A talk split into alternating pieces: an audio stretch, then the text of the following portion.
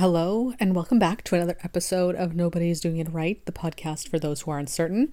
My name is Kat. I'm one of these perpetually uncertain people, and now turned guide to help anybody else who feels uncertain. And today's episode is going to be about choosing to make people dislike you.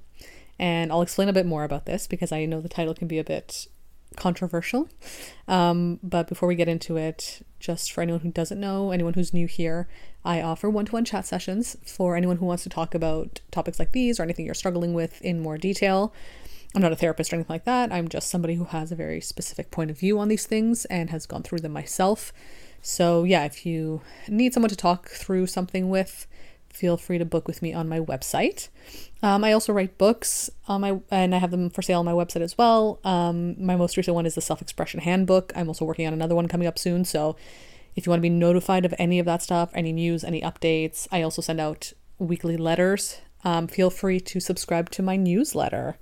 The weekly letters are more of me just um, talking about lessons that I'm learning in the moment and writing about them. So, like, you're kind of getting a real time view and exploration of my brain and my process, like my my emotional processing process, um, through these weekly newsletters. So, if you're interested in that, you want to learn a bit more about what's going on in my life and how I'm working through things and the things I'm learning, feel free to sign up for my newsletter on my website. And all the links will be in the show notes, um, whether this is on YouTube or whatever podcast app you're listening to. Um, yeah, I think that's it for housekeeping. Um, so let's get into the actual episode. I made a video about this on TikTok, I think sometime last week, um, saying that you, you should start choosing to make people dislike you. And it's done pretty well so far. So I I think it is something that a lot of people needed to hear. Now this is coming f- from the point of view of somebody who is a people pleaser. I've obviously healed a lot of my people pleaser tendencies, so I've gotten way better at it. And I've learned that this is the best way to really combat those people pleaser tendencies. So this this title is directed to anybody else who feels like they are a people pleaser.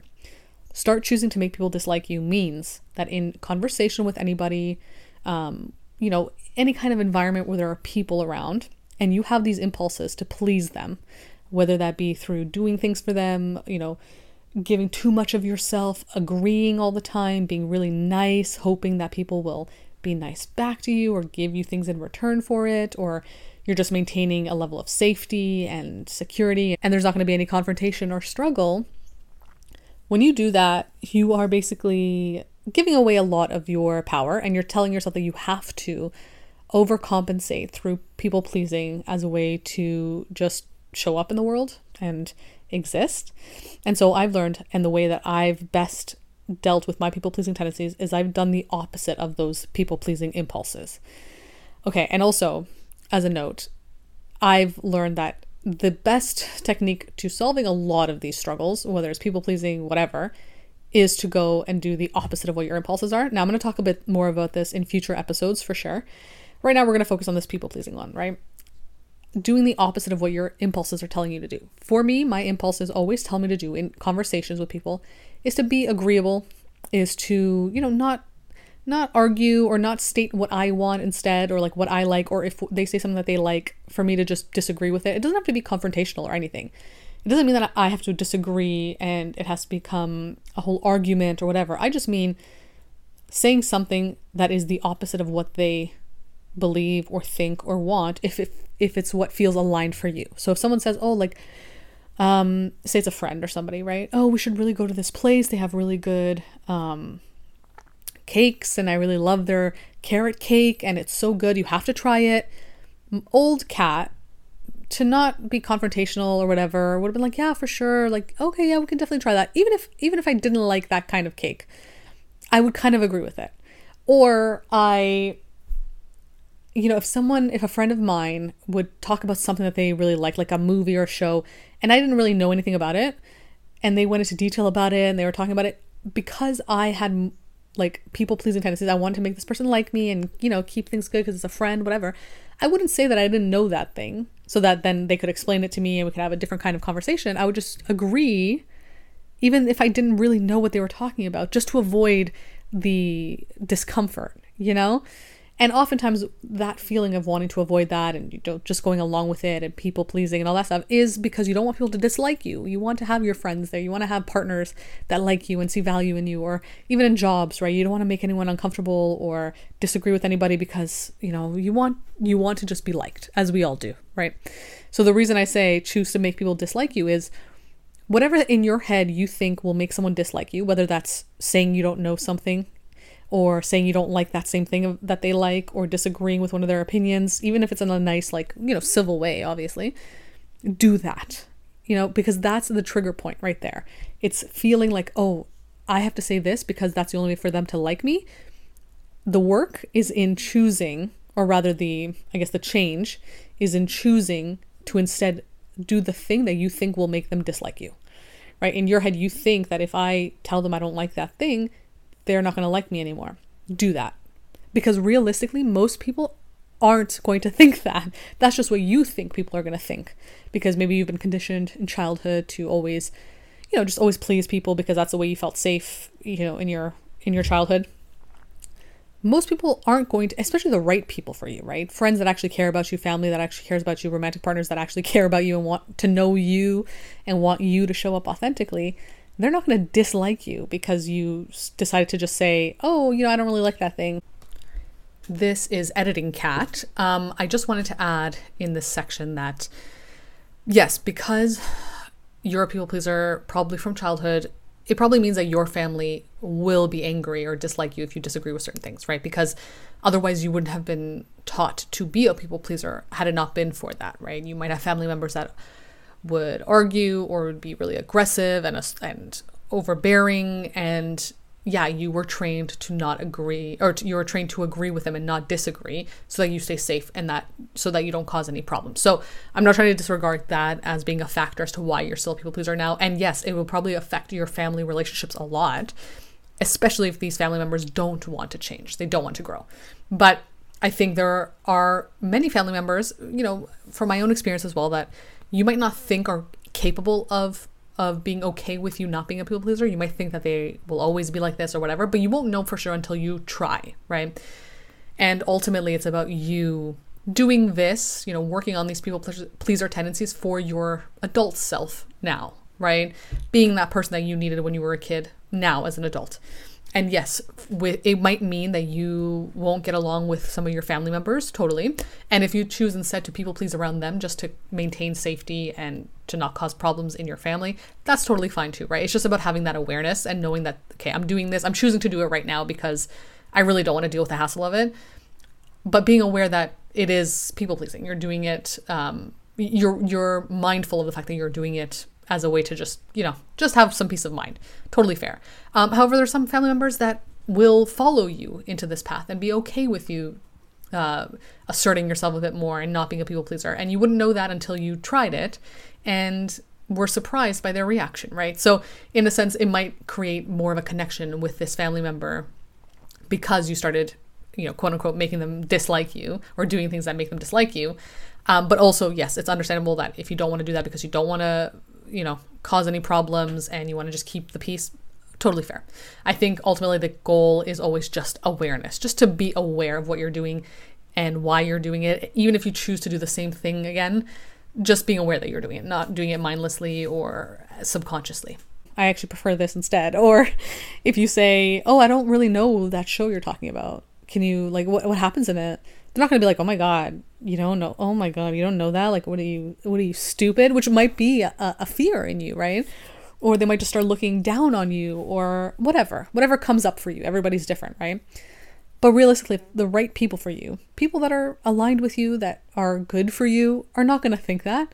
They're going to take that as opportunity of vulnerability. You know, you've shared a vulnerability. You've said, oh, I don't know this thing or I don't like this thing, right? Because I think I truly believe like stating what you like and what you don't like is a vulnerable thing to do, right? You're letting somebody into your world. And for others who are people pleasers and also fearful avoidants, vulnerability is really, really hard because you do tend to feel unsafe when you show parts of yourself, right? So the people that actually care about you take this opportunity for vulnerability. They've seen that you have been vulnerable about something and now they're thinking, oh, perfect. Like, this is a perfect opportunity for me to return this vulnerability and say something that I also don't like or to go into detail about how much I like this show and be nerdy about it, you know, which something maybe they felt uncomfortable uh, saying or doing beforehand. But when they saw you do it, it and you, you know, doing your expressing your vulnerability in this way, they felt comfortable doing it. So something that you thought would make someone dislike you is exactly what is making people like you and connect with you better. And this is the biggest lesson I've learned when it comes to people pleasing. That's the that's the key component to actually reprogramming your people pleasing beliefs and turning it into okay, how do I actually show up authentically as myself for myself and find the right people for me, right? It is in deciding that you're going to choose to make people dislike you in the sense, again, not going out of your way and um, going against your morals and your values and being, you know, an awful person on purpose. Not, not at all, obviously. It's just what you think, what you've been programmed to think, whatever self limiting beliefs you have about what people will think about you if you state your truth. That's exactly what you need to do. It's that's the pressure point right there that you need to push on in order to really transcend these beliefs and to move past people pleasing into just self self awareness, self alignment, um, authenticity, all that stuff. That's the work. And obviously, it's easier said than done. It is very uncomfortable to do this when you first start. But as somebody who's gone through it, who's done it more and more, once you start doing it and you start showing yourself, just for you, to start showing yourself, oh, I'm actually capable of saying the opposite if it's what is right for me, right? The opposite of what someone else says. If it's right for me, I'm capable of saying that. So, and I didn't, you know, burst into flames or anything, whatever. They didn't hate me, they didn't abandon me. So let me try it again. And then the next time the same thing happens where nothing bad happens, you just kind of expressed yourself and that person learned a little bit more about you and, you know, whatever. So then you're like, okay, let me try it again and then again. Then after a while, it just becomes second nature. It just becomes who you are. Your authenticity is who you are. And all of a sudden now you're not really caring about people pleasing. You're caring about connecting with people through authenticity and kindness and all that stuff, but not in a transactional way. Not in a way of, okay, I'm going to say these things or not say these things as a way to make sure that I get their validation in, uh, back or they don't abandon me back or whatever. It's from an, it's from a genuine place, an unconditional place. You're showing up as you are and hoping that people are showing up as they are. And the people who do not want to show up as they are will probably shy away from showing up or rather, sorry, will probably shy away from you because you're showing up as you are, right? You, we kind of feel discomfort around people like that. If we're not showing up in our true light and we see people do it, we might, we feel a certain way. At least that's something that I've experienced. I'm sure other people have as well. Probably doesn't apply to everyone, of course. But when you see someone showing up in their true, authentic light and you're not doing that for yourself, you feel uncomfortable around them. You might shy away from them. You might steer clear of them. You probably, uh, you know, as they say, like attracts like. You probably attract other people who are not, who are also not living in their authentic light. I know that's from my own experience. I've had friends who, again, your friends, your relationships, everybody's a reflection of you as you are in this current moment, right? And if you find that some people in your life are not feeling good to be around anymore, it might be that you are either shifting out of that headspace or, you know, things, the, the dynamics just unfolding in a different way. And it's important to reevaluate these relationships constantly right? So yeah if you're showing up authentically someone else who is also willing to show up authentically will find you. You'll find each other because you're you know you're on the same frequency. Or you're vibrating in the same way.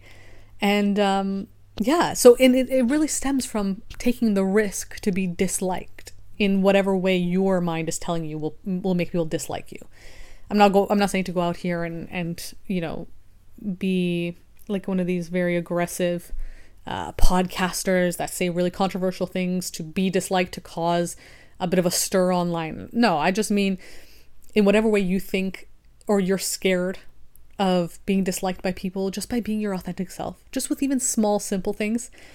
That's exactly what you need to do. You need to push through that fear and just say that thing that you really want to say. Do that thing you want to do. Disagree with them if you feel like you need to disagree with them.